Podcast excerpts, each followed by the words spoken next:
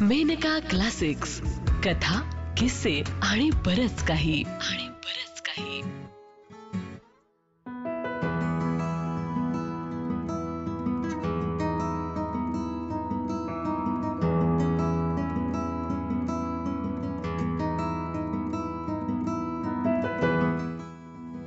कथा खानावळ.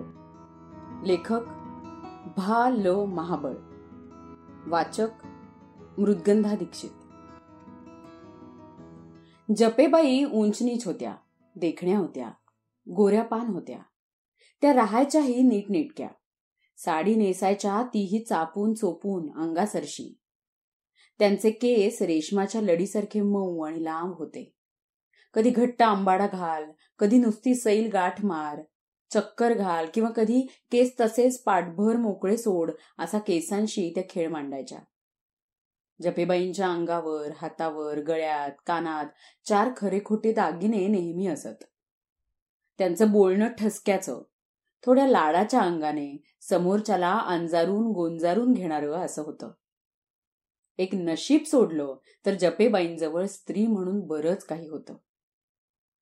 जपेबाई एखाद्या कलेक्टरची बायको शोभाव्या अशा होत्या. कलेक्टरच्या नाही तर नाही पण एखाद्या सराफाच्या तरी घरी त्या पडायला काहीच हरकत नव्हती. कलेक्टर सराफ हे दोन्ही सोडा. समोरच्या देशपांडे डॉक्टरांच्या घरी त्या पडायला काय अडचण होती? देशपांडे डॉक्टरांच्या घरात गळ्यात फसवून बांधलेली दमेकरी बायको. रंग उडालेल्या बाहुलीसारखी पडून होती. तिनं देशपांडे डॉक्टरांच्या राहत्या घराला दवाखान्याची कळा आणलेली होती. देशपांडे डॉक्टरांच्या नशिबात घराबाहेर आणि घरातही पेशंटच होता.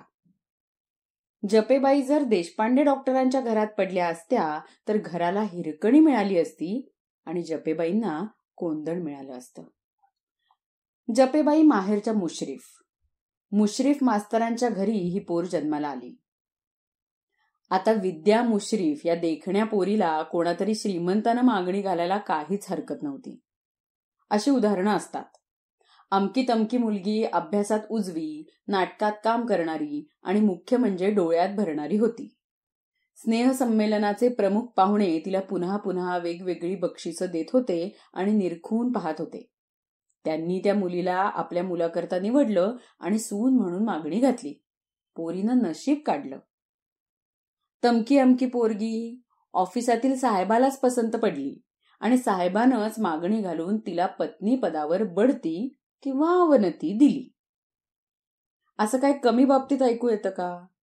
पण विद्या मुश्रीफच्या बाबतीत असं काहीही घडलं नाही. घडणार तरी कसं? मास्तरांचं गाव छोट तालुक्याचं गाव. मास्तरांच्या घरची वागणूक मास्तरांच्या घरी असावी तशी बाळबोध आणि प्रभातच्या तुकाराम ज्ञानेश्वर या बोलपटांसारखी सरळ आणि स्वच्छ. अंधार पडण्यापूर्वी मुलींनी घरात असावं आईला स्वयंपाकात मदत करावी. तोंडाने देवाचं काही म्हणावं. सकाळी मास्तरांच्या पूजेची तयारी करावी. शाळेच्या स्नेहसंमेलनात फार झालं तर चार मुलीत सामील होऊन स्वागत गीत म्हणावं.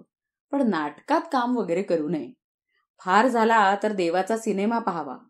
हे सगळे नियम मास्तरांच्या घराला लागू होते. वागण्यात बोलण्यात मोकळीक नव्हती आणि वर घर भरायला विद्याच्या पाठी तीन भावंड होती. त्यामुळे विद्या कोणाच्या नजरेलाच पडली नाही. म्हणून कोणाच्या नजरेतही भरली नाही. कोणत्याही धनिकानं आपली सून म्हणून तिची निवड केली नाही. यथावकाश गोपाळ जपे या पोस्टातील कारकुनाशी विद्याचं लग्न झालं आणि विद्या मुश्रीफची विद्या जपे झाली. विद्या जपेचा संसार तरी कमीत कमी चार मुलींसारखा व्हायला काय हरकत होती? पण तसाही योग नव्हता. गोपाळ जपे. पोस्टाच्या सेव्हिंग्स खात्यात कारकून होता. पैशाशी संबंध असणाऱ्या या खात्यात जागरूकपणाने सावधपणाने काम करावं लागतं. गोपाळ तशा पद्धतीने काम करण्यातलाच होता. पण गोपाळला एकदा सातशे रुपयांची तूट आली. सातशे रुपयांची तूट म्हणजे तशी न पेलवणारी मोठी तूट होती. गोपाळनं पदरचे पैसे भरले. मग एकदा दीडशे रुपयांची तूट आली. गोपाळनं तेही पैसे भरले. मग पुन्हा दोनशे रुपयांची तूट आली. आता अशी वारंवार तूट काय यावी? गोपाळच्या ड्रॉवर जवळ ये जा करणारा पोस्टमन लुकतुके तर याला जबाबदार नव्हता? असा भानामतीचा खेळ सरकारी ऑफिसात का व्हावा? असे प्रश्न मनात धरून दोन चार जणांनी चिकित्सा करायला हवी होती. कमीत कमी गोपाळला धीर तरी द्यायला हरकत नव्हती. पण असा साधक बाधक विचार करतील तर ते मित्र कसले? गोपाळला कसला तरी नाद नाही ना कोणत्या तरी व्यसनावर गोपाळ पैसे उधळत नाही ना अशा मध्यमवर्गीय मेंदूंना पेलवणारा विध्वंसक विचारच सगळ्यांनी केला. चाकोरीतील हा विचार सर्वांना वाजवी वाटला. पण गोपाळ जपे हा दिसायला वागायला बोलायला एकदम साधा आहे. तो असा असेल? असेल म्हणजे? असेलच. खाली मुंडी आणि पाताळ धुंडी अशी म्हणच आहे. वरून माणूस दिसायला जेवढा सरळ तेवढा तो वाकडा असण्याची शक्यता जास्त. कसला नाद आहे? कुठं पैसे घालवतो? याचा हा गोपाळ जपे पत्ता म्हणून लागू देत नाही. वरवर दिसतं की हा गोपाळ जपे घरून निघतो आणि पोस्टात येतो. आणि पोस्टातून परत तो तो घरी पोचतो. पण हा चांगलाच बेरकी दिसतो काही समजू देत नाही. असे विचार सहकार्यांनी आपापसात बोलून पाहिले. जिभेने बोलायला आणि कानानं ऐकायला हा विचार चविष्ट वाटला. मग काहींनी तो पोस्टा बाहेर बोलून पाहिला. काहींनी विद्यावहिनींच्या संसाराविषयी आपल्याला विलक्षण काळजी असल्याच्या मिशानं आपली शंका विद्या जपेजवळ बोलून दाखवली. विद्यानं मोठ्या मायेनं आर्जवानं गोपाळला विश्वासात घेऊन शहाणं करण्याचा प्रयत्न केला. हे पहा होतो माणसाला एखादा वेळी मोह. होते असे अफरातफर. पण पोस्टातले तुमचे मित्र चांगले आहेत. त्यांनी तुम्हाला सांभाळून घेतलंय. अजून आपला संसार व्हायचा आहे तुम्ही मटका वगैरे खेळणं सोडा. आपण एकत्र एकनाथी भागवत गुरुचरित्र तुकोबांची गाथा असं वाचू. प्रयत्नानं मन जिंकता येतं. विद्याचा अनुभव तो काय? आई वडिलांच्या तोंडून ऐकलेली वाक्य आणि पुस्तकांची नावं तिनं आपल्या तोंडातून बाहेर काढली एवढंच. गोपाळ जपे मुळात नुसता सालच नव्हता तर कोपराने खणावा एवढा मवाळ होता पापभिरू होता. गवंड्याच्या ओळंब्यासारखा सरळ होता. त्याच्या मनात वावगा विचार कुशंका यांना थारा म्हणून नव्हता. आपण लोकांकडून पैसे घेताना कमी घेतो का देताना जास्त देतो? याचा विचार करून करून गोपाळचं मस्तक शिणलेलं होतं. त्यात आपल्याविषयी भलता संशय पोस्टातले आपले सहकारी आणि आता आपली पत्नीही घेते या विचारानं त्याचं मस्तक भ्रमायला लागलं. भरीच भर म्हणून विद्याच्या आग्रहामुळं गोपाळनं हे धार्मिक ग्रंथ वाचायला प्रारंभ केला. परिणामत गोपाळचं भ्रमणारं मन आणि मस्तक एकदम स्थिर झालं. सर्व व्यवहार व्यापार यांची अनिश्चितता जीवनाची क्षणभंगुरता लौकिक संसाराचा व्यर्थपणा हे सगळं गोपाळला लख समजलं. गोपाळ ज्ञानाच्या प्रकाशात रमू लागला. चार चौघांच्या मते गोपाळ जपे भ्रमिष्ट झाला. पण गोपाळ भ्रमिष्ट झाला नव्हता. तो या संसारातून मनानं मुक्त निवृत्त झालेला होता. पोस्टाची नोकरी ही गोपाळला अडचण होऊन बसली. ती त्याच्या मनाच्या वेळापत्रकात बसेना. त्याचं मन त्याच्या देहात नसे तोच या जगात नसे अशा आडवेळी केव्हा केव्हा पोस्ट चालू होईल मग तो पोस्टाला वेळेवर जाणारच कसा? सेव्हिंग्सच्या खिडकीपाशी जमलेल्या मंडळीत त्याला परमेश्वराचे अंश दिसू लागत. त्याचं मन त्यांच्या पायापाशी जाईल ही मंडळी पैसे काढणं भरणं या व्यवहारिक बाबीसाठी आली आहेत याचा त्याला पूर्ण विसर पडेल पैसे देता घेताना कधीकधी त्याचे हात घड्याळातील तास काट्याप्रमाणे हळू चालत. गोपाळ कासावीस होऊन लोकांना विनवू लागे. या पैशांच्या व्यवहारात आम्हाला नका अडकवू. विठ्ठल नाम हेच आमचं धन. गोपाळचं हे पालटलेलं स्वरूप पोस्टातील त्याच्या सहकार्यांना एकीकडे विस्मयजनक वाटत होतं दुसरीकडं शांत सुखद आश्वासक वाटत होतं. गोपाळविषयीचे आपले अंदाज तर्क चुकीचे होते हे सहकाऱ्यांच्या ध्यानी तर आलंच. त्यांना पश्चातापही झाला. त्यांनी गोपाळला जास्तीत जास्त सांभाळून घ्यायचा अट्टहास मांडला. कधी कधी गोपाळ बसल्या जागी हरवून जायचा. पोस्टाच्या खुर्चीत बसलेला तर दिसायचा पण मनानं नसायचा. गोपाळ जपेला रजेवर जायला सांगितलं. त्याच्यावर वैद्यकीय उपचार चालू झाले. पण गोपाळ जपे पूर्वीसारखा झाला नाही. त्यानं व्यवहारातील बोलणं जवळ टाकलं. विठ्ठल विठ्ठल असे शब्द ऐकू यावेत न यावेत अशा तऱ्हेनं गोपाळ जपत असे. गोपाळने एके दिवशी पोस्टाच्या नोकरीचा राजीनामा दिला. पोस्टातून बाहेर पडताना त्यानं पोस्टमन लुकतुकेला प्रेमानं जवळ घेतलं. नंतर लुकतुकेला वाकून नमस्कार केला आणि परमेश्वर तुझं कल्याण करो असं गदगदून सांगितलं. गोपाळ जपे संसारातून बाहेर पडला नाही पण तो संसारातही राहिला नाही. सुदैवानं संसार दोघांचाच होता. गोपाळ संसारात आरशातील प्रतिबिंबाप्रमाणे उरला होता. त्यामुळे दोघांचा संसार हा दोघांचाच राहणार होता. विद्याताई जपे यांना या दोघांचा संसार सांभाळणं भाग होतं. माहेराकडून सहानुभूती मायेचा ओलावा यात काही कमतरता नव्हती. पण मुश्रीफ मास्तरांना त्यांचाच संसार पुरेसा नवे न पेळणारा झालेला होता. त्यांच्याजवळ सहानुभूतीशिवाय काही म्हणजे काही देण्यासारखं नव्हतं. विद्याताईंनी चार घरची पोळ्या करण्याची कामं धरली. सणा समारंभाची मोठ्या स्वयंपाकाची कार्य घेणं चालू केलं आणि घरगुती खानावळ चालू केली. काळ लोटला. खानावळ रुजली आणि विद्याताई जपे या जपेबाई झाल्या. जपेबाई दिसायला कशा होत्या? स्वभावाने बोलण्या वागण्यात कशा होत्या हे तर प्रारंभीच सांगितलेलं आहे. त्यांच्या हातालाही गोडी होती. जपेबाईंची खानावळ भरभराटीला आली.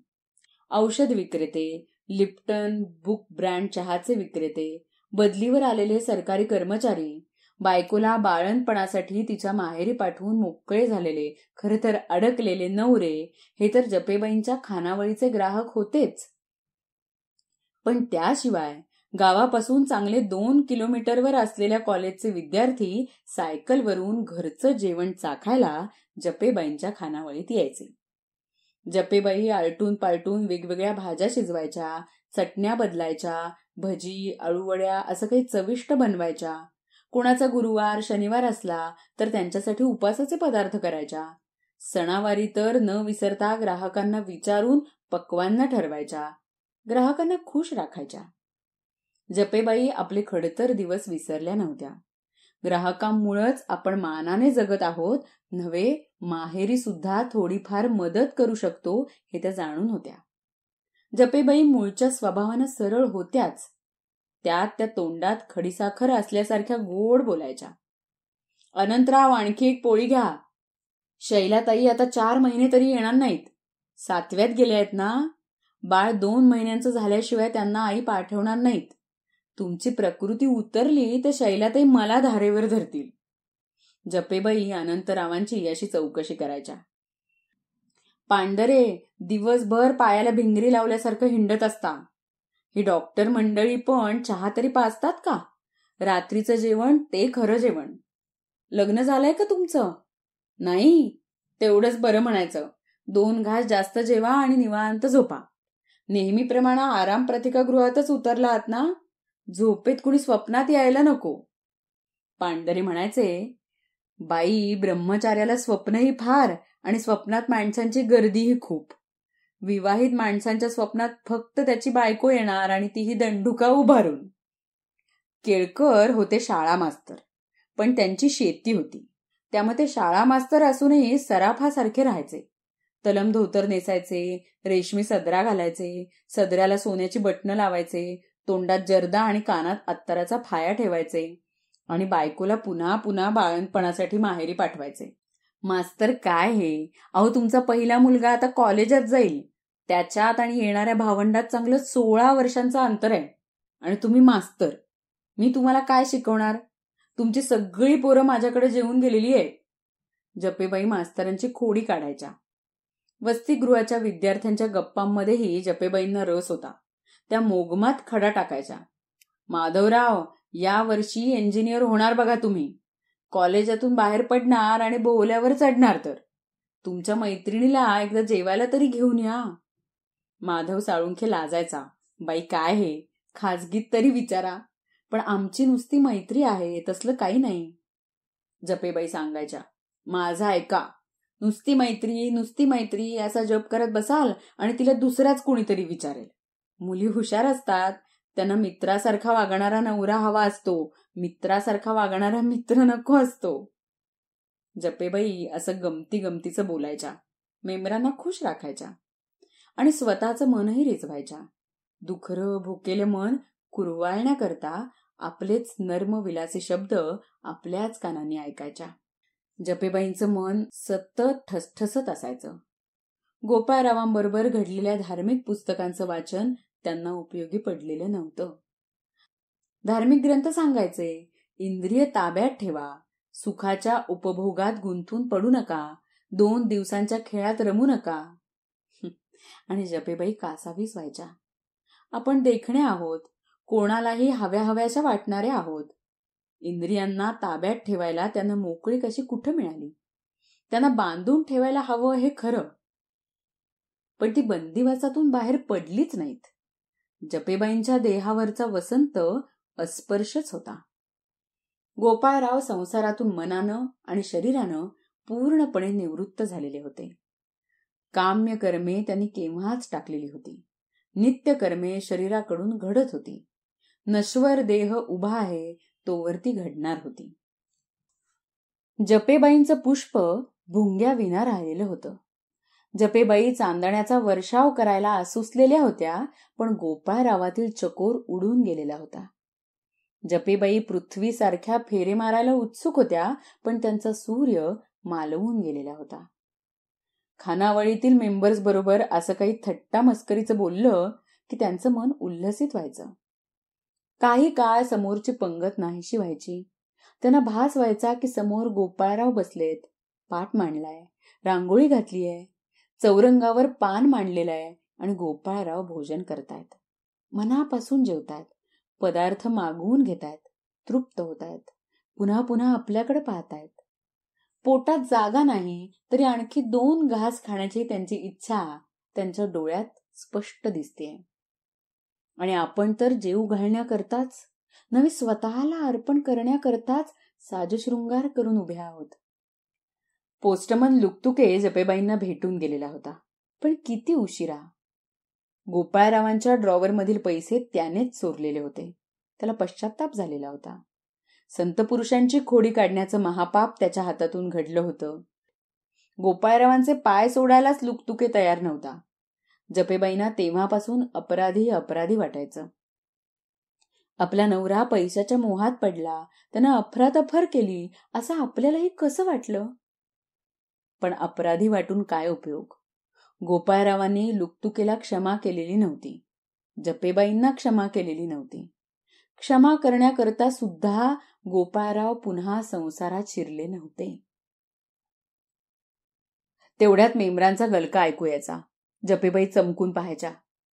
पोळी हवी भाजी हवी हे शब्द ऐकू यायचे. नेहमीचीच पंगत तर चालू आहे. ही गोपाळरावांची खास पंगत कुठे आहे? तो तर भास होता. जपेबाई इकडं तिकडं पाहायच्या. एखाद्या वेळी त्यांना आसपास गोपाळराव दिसायचेही. गोपाळराव दिसले तर त्यांना गोपाळरावांविषयी आणि त्याहून स्वतःविषयी कणव दाटून यायची. ती कणव मुळासकट निपटून काढण्याकरता त्या पुन्हा काहीतरी गमतीनं बोलायच्या. शब्दांच्या मखमली पडद्याआड मनाच्या रंगभूमीवरचा अंधार लपवायच्या. खानावळ छानच चालली होती. जपेबाईंना आहे ते सभासदच जास्त होते. पण तरीही नवे नवे सभासद यायचेच.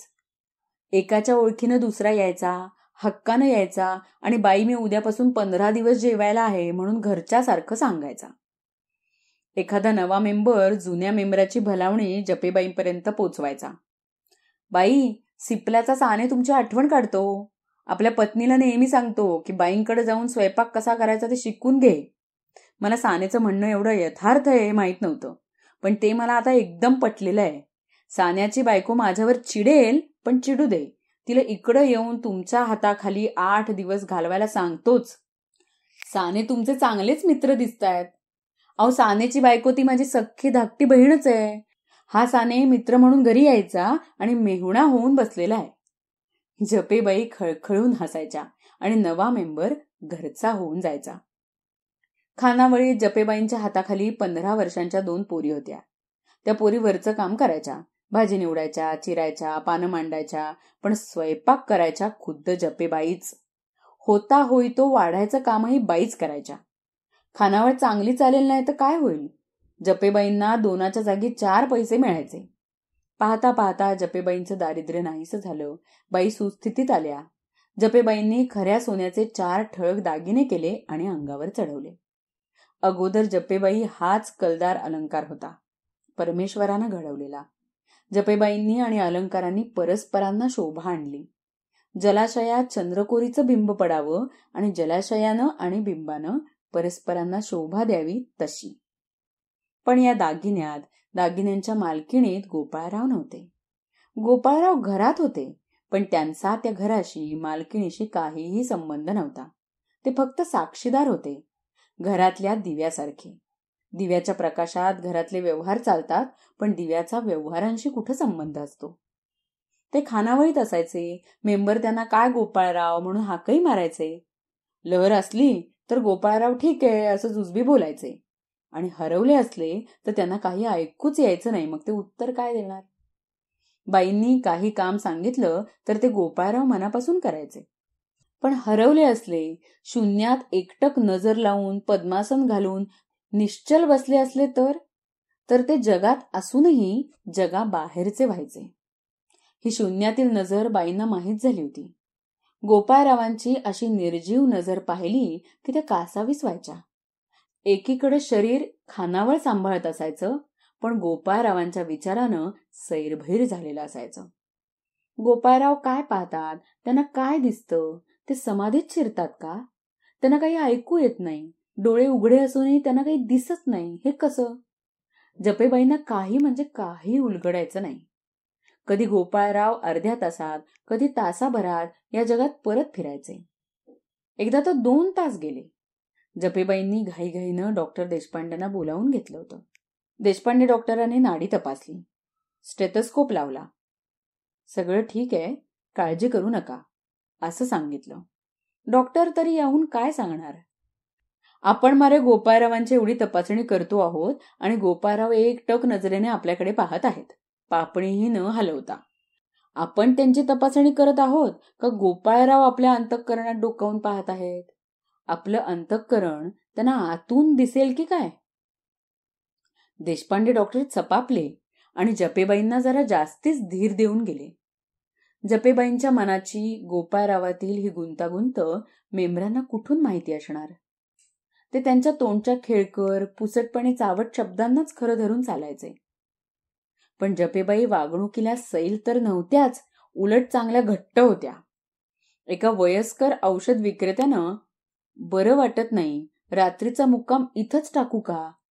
त्याचेही वेगळे पैसे घ्या असं पान सगळत वरवर गमतीनं आणि खोलातून मनात वाईट हेतू धरून खानावळ बंद होण्याच्या वेळेस बोलून पाहिलेलं होतं. पण त्या औषध विक्रेत्यानं त्यानंतर जे अनुभवलं ते तो जन्मभर विसरला नसेल. जपेबाईंनी त्या औषध विक्रेत्याच्या खाडकन मुस्काडात मारली आणि तोंडाचा पट्टाच सोडला. सोन्यासारखं अन्न गिळून तोंडातून शेणकिरे टाकलंस तू चालू लाग इथून. पुन्हा माझ्या खानावेळीत पाऊल टाकू नकोस. हा ओरडाआरडा आणि जपेबाईंचा रणमर्दिनीचा आवेश नुकत्याच बाहेर पडलेल्या मेंबरांनी प्रथम ऐकला आणि नंतर मागे परतून पाहिला. एवढ्यावर काय झालं? जपेबाई गोपारावांना बरोबर घेऊन भटांच्या सुखनिदान हॉटेलवर पोहोचलेल्या होत्या आणि भटांना खडसावून म्हणाल्या भट मामा असला पाजी मनुष्य तुम्ही हॉटेलवर घेतलाच कसा? तुमच्या हॉटेलात राहणारा म्हणजे तुमच्यासारखाच असं मी धरून चालते. त्याचं सामान घ्या आणि बाहेर टाका. भटमामा धार्मिक वृत्तीचे होते. गोपाळरावांच्यात सिद्धत्व आहे असं भटमामांना वाटत असे. जपेबाईंवर कोसळलेल्या संकटाची आणि त्या संकटावर मात करणाऱ्या जपेबाईंच्या नेकीच्या वागणुकीची भटमामांना कदर होती. भटमामांनी त्या औषध विक्रेत्याला सांगितलं जपेबाईंचा अपमान तो माझा अपमान. सामान घ्या आणि आजची रात्र बस स्टँडवर काढा. माझ्याकडे तुमच्याकरता जागा नाही. असा हा एकच प्रकार घडला आणि तो नको एवढा गाजला. जपेबाईंनीच तो गाजवत ठेवला. जपेबाईंनी आपल्या चोखपणाची ध्वजा या उदाहरणातून फडकवत ठेवली. कारण जपेबाई व्यवहारी होत्या. आपणच आपल्याला जपायला हवं हे त्यांना माहिती होतं. शहाण्या गुरख्यानं गस्त घालताना ओरडावं चार वेळा उगीच काठी वाजवावी हुशार रहो असं वर वर रहिवाशांना उद्देशून म्हणावं हुशार हा शब्द दहा वेळा उच्चारून चोरांना आपण दक्ष आणि जागे आहोत हे नीट कळवावं. जपेबाई हा प्रसंग अधूनमधून ठसक्यात ओठावाटे बाहेर काढायच्या ते याच कारणासाठी. आपल्या रूपाच्या मळ्याचे मालक असे संसारात नसलेले मालकी विसरून गेलेले. आपली आपणच राखण ठेवली पाहिजे. सगळेच देशपांडे डॉक्टरांप्रमाणे सज्जन नसतात. जपेबाई मनातल्या मनात तो प्रसंग आठवत. देशपांडे ते देशपांडे. माझा धीर सुटला होता. माझ्या बाई मनाचा तोलही ढळला होता. विश्वामित्रासारख्या ब्रह्मर्षीचा तोल गेला होता. मी जपेबाई कोणत्या झाडाचं पान नव्हे कोणत्या खानावळीतील पान? इंद्रिय तर कधीच ताब्याबाहेर होण्याची वाट पाहत असतात. मनाचा पीळ तुटला की इंद्रियांचे मणी घरंगळायला काय वेळ लागतो? मी तरी स्वतःला सावरू शकले नसते. रात्रीची वेळ. मी आणि देशपांडे डॉक्टर असे दोघच दोघं रात्रभर एकत्र होतो. देशपांडेंनी मला सावरलं. त्यांचा तोल गेलाच नव्हता वर मला सावरलं. त्यांनी सावरलं नसतं तरी मी त्यांना बोल लावला नसता. प्रसंगच तसा होता. गोपाळराव चांगले दहा तास जगात असून जगाबाहेर पडलेले होते. रात्रीचे साडेनऊच झाले असतील. शेवटचे चार मेंबर्स नुकतेच बाहेर पडत होते. गोपाळरावांच्या जेवणाचं दूध घेण्याचं पाहावं म्हणून जपेबाई गोपाळरावांकडे गेल्या तर गोपाळराव हरवलेले. पद्मासन घातलेलं आणि शून्यात एकटक नजर. किती वेळापासून असे होते कुणाच ठाऊ जपेबाईंनी सगळं आवरलं रात्रीचे अकरा झाले. जपेबाई मनानं अस्वस्थ झालेल्या होत्या. गोपाळराव केव्हा परततील? परततील ना? जपेबाईंनी बोलावल्या बोलावल्या देशपांडे डॉक्टर आले. बोलावलं नसतं तरी देशपांडे येणारच होते. ते बोलावण्याची वाटच पाहत होते. म्हणून तर त्यांनी दवाखाना बंद केलेला नव्हता. देशपांड्यांचा दवाखाना जपेबाईंच्या राहत्या घराच्या म्हणजे खानावळीच्या समोरच होता. जपेबाईंना दिवसभर डॉक्टर भारलेल्या नजरेनं पाहत असायचे नवे तपासत असायचे. डॉक्टरांच्या दवाखान्याच्या सगळ्या खिडक्या जपेबाईंचं रूप डॉक्टरांना दाखवत. केस हे आपलं वैभव आहे हे जपेबाईंना माहिती आहे का? हसावं. डॉक्टरांच्या मनात यायचं. जपेबाई त्यांच्या केसांशी नव्हे आपल्या प्राणांशी असा खेळ का मांडतात? कधी घट्ट आंबाडा घाल कधी नुसती सैल गाठ मार चक्कर घाल किंवा न्हालेले केस वाळवण्यासाठी तसेच पाठभर मोकळे सोड. नाहीतर आपली बायको. दमेकरी आणि वर उंदराच्या शेपटा एवढ्या केसांची. पण डॉक्टर स्वतःला सांभाळायचे. सावरायचे आधार द्यायचे. सांभाळणं किती अवघड आहे पण सांभाळणं भागच आहे. आपला विवाह झालेला आहे. आपल्या गळ्यात दमेकरी का होईना पण एक बायको आहे. ही बायको पावसाळ्यात माहेरी जाते. हवेत थोडा बदल झाला की माहेर गाठते. घराला दवाखान्याला रंग काढायला घेतला की माहेरी पळते. आई वडिलांची आठवण येते आणि ही माहेर जवळ करते. माहेरी जायची नाही तेव्हा देशपांड्यांची पत्नी कशा कशाने आजारी असेल. देशपांडे खुद्द डॉक्टर होते म्हणूनच त्यांना ही बायको परवडत होती. हे दुसऱ्या कोणत्या धनिकाची पत्नी असती आणि वर डॉक्टरांची पेशंट असती तर ती डॉक्टरांना पैशाची खाण ठरली असती. पण ती डॉक्टरांची पत्नी होती. डॉक्टर दुखटे होते तरी ते एकटेच होते. पत्नी माहेरी गेली की एकटे असलेले डॉक्टर एकाकी व्हायचे. असे एकाकी झाले की डॉक्टर खिडकी खिडकीतून जपेबाईंना पाहायचे. हिंडणाऱ्या वाकणाऱ्या बसणाऱ्या उठणाऱ्या ओठांच्या हालचाली करणाऱ्या हातवारे करणाऱ्या केसांची बट मागे सारणाऱ्या जपेबाई डॉक्टरांना दिसायच्या. जपेबाई दिसायच्या आणि त्यांचं केसातून उलगडणारं केसात बांधलेलं आणि न्हालेल्या केसातून चकाकणारं जपेबाईंचं रेशमी काळेभोर लांब आणि दाट चेटू डॉक्टरांना भुरळ पाडायचं. देशपांडे आगीवर पाय पडल्यागत दचकायचे आणि स्वतःला सांभाळायचे. जपेबाई घट्ट होत्या गर्ती होत्या. तोल गमावणाऱ्या तर नव्हत्याच वर तोल गमावणाऱ्याला सरळ करणाऱ्या होत्या. दिवाण हा औषध विक्रेता देशपांड्यांकडे येणाऱ्यातीलच होता. त्याने एकदाच तोल गमावला पण जपेबाईंनी त्याची वावडी केली. दिवाणाच्या अब्रूची लक्तर थेट त्याच्या घरी पोहोचलेली होती. दिवाण आयुष्यातून उठला त्याची पुण्याई पूज्यावर आली. उतार वयात दिवाण आड रानातील अंधाऱ्या आणि कोरड्या विहिरीसारखा टाकाऊ झालेला होता. यशस्वी औषध विक्रेता म्हणून झाडासारखा ताठ चालणारा दिवाण पण जपेबाईंनी त्याच्या कपाळी मुंगीच्या भारानं वाकणाऱ्या गवताच्या काडीची कळा बांधलेली होती. दिवाणाला दुःखात दिलासा एवढाच की तो पर गावचा होता. पण डॉक्टर देशपांडे या गावचे होते. त्यांना चार चौघात मान होता सन्मान होता. देशपांडे जपेबाईंना डोळ्यात वागवत पण त्यांना अब्रूने जगायचं होतं. स्वतःला सावरणं देशपांड्यांना कठीण जात होतं. चंद्रदर्शन घडलं की समुद्राला मर्यादा सोडावी वाटणारच की.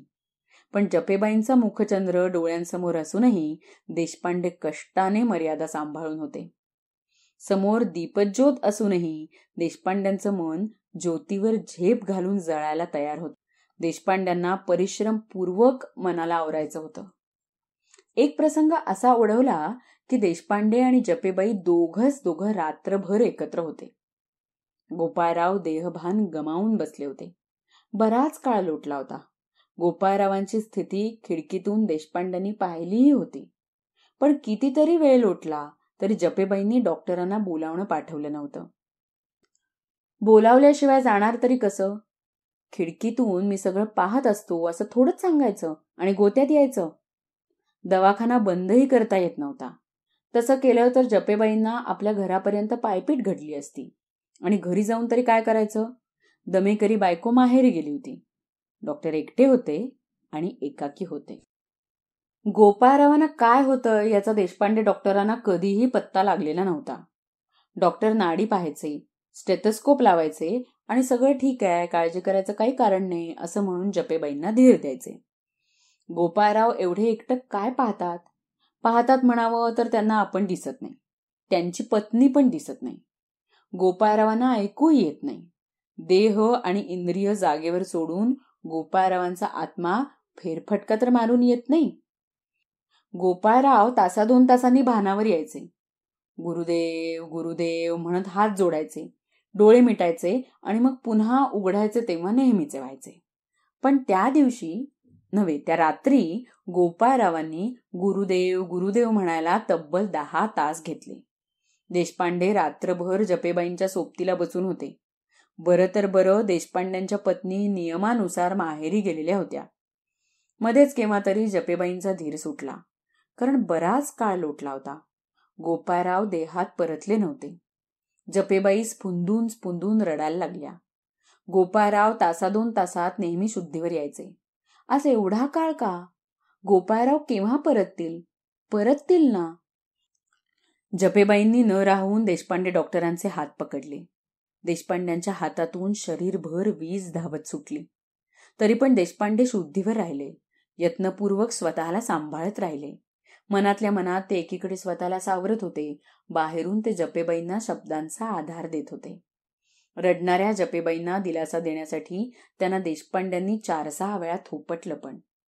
जपेबाईंच्या मऊ दाट केसांचा रेशीम स्पर्श देशपांड्यांच्या मनाला सुखशीतल वाटला. तापलेल्या धरित्रीला पहिली जलधारा अशीच वाटते. पण देशपांड्यांनी मनातल्या मनात हुशार हुशार म्हणत स्वतःला सावरलं. केव्हा तरी जपेबाईंच्या ध्यानी आलं की डॉक्टर दवाखान्यातून थेट आपल्याकडे आलेले आहेत. घरी गेलेले नाहीत आणि हो डॉक्टरांच्या पत्नी माहेरी गेलेले आहेत. म्हणजे डॉक्टर न जेवता न खाता आपल्याजवळ बसून आहेत. जपेबाईंजवळ नुसत्या बसण्यानं डॉक्टरांची तहानभूक हरपली आहे हे बाईंना काय माहिती? डॉक्टरांचं काही न ऐकता जपेबाईंनी डॉक्टरांसाठी पाठ ओढला चौरंग मांडला आणि अन्न गरम करून पान वाढलं. डॉक्टर संकोचून बिचकत जेवत होते. डॉक्टरांना किती जेवायला घालू असं जपेबाईंना होऊन गेलेलं होतं. बाई जणू गोपाळरावांनाच जेवायला घालत होत्या. एरवी डॉक्टर दवाखान्यातून घरी जायचे तेव्हा त्यांची दमेकरी पत्नी थकून पलंगावर पडलेली असे. अन्नपदार्थ टेबलावर असत थंड झालेले असत. डॉक्टर हातानच वाढून घेत. आज जपेबाई वाढत होत्या. गरम अन्न वाढत होत्या. आग्रह करून करून वाढत होत्या. डॉक्टरांच्या पोटात जागा नव्हती तरीही दोन घास खावेत असं डॉक्टरांना वाटत होतं. डॉक्टरांनी चार घास आणखी खावेत असं बाईंनाही वाटत होतं. एरवी खिडक्या खिडक्यातून दिसणाऱ्या जपेबाई जवळून वाढत होत्या. जपेबाई नव्हे तर समोर नदीचा ओघ होता.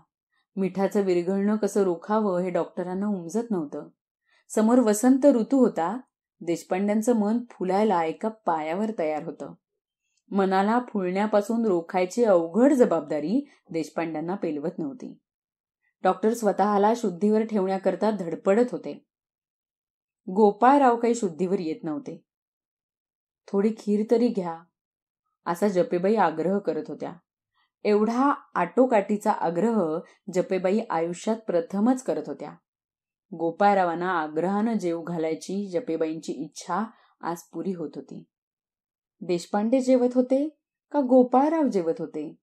आज गोपाळरावांना तृप्त करायचाच असा जपेबाईंनी ध्यास घेतलेला होता. गोपाळरावांना का डॉक्टर देशपांड्यांना आणि आज आपली अतृप्तीही नाहीशी करायची. जपेबाईंना सौंदर्याच्या मळ्याचं ओझं झालं होतं. जपेबाईंना तोल गमवायचा होता.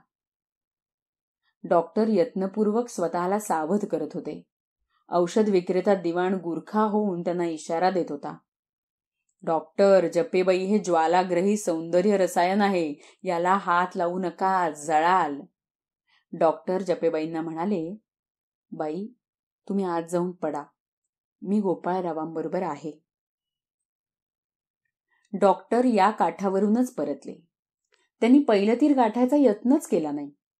जपेबाई पैलतीरावर तीरावर सुखरूप राहिल्या.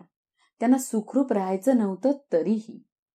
जपेबाई मनातल्या मनात तो प्रसंग जपायच्या. मी स्वतःला सावरू शकले नसते. देशपांड्यांनी मला सावरलं. स्वतःचा तोल न घालवता मला सावरलं. आता आपण ऐकलीत भा ल महाबळ लिखित आणि मृदगंधा दीक्षित यांच्या आवाजात कथा खानावळ. ही कथा एकोणीसशे चौऱ्याऐंशीच्या मेनका दिवाळी अंकामध्ये पहिल्यांदा प्रकाशित झालेली होती. ही मेनका प्रकाशनाची दोन हजार बावीसची प्रसिद्धी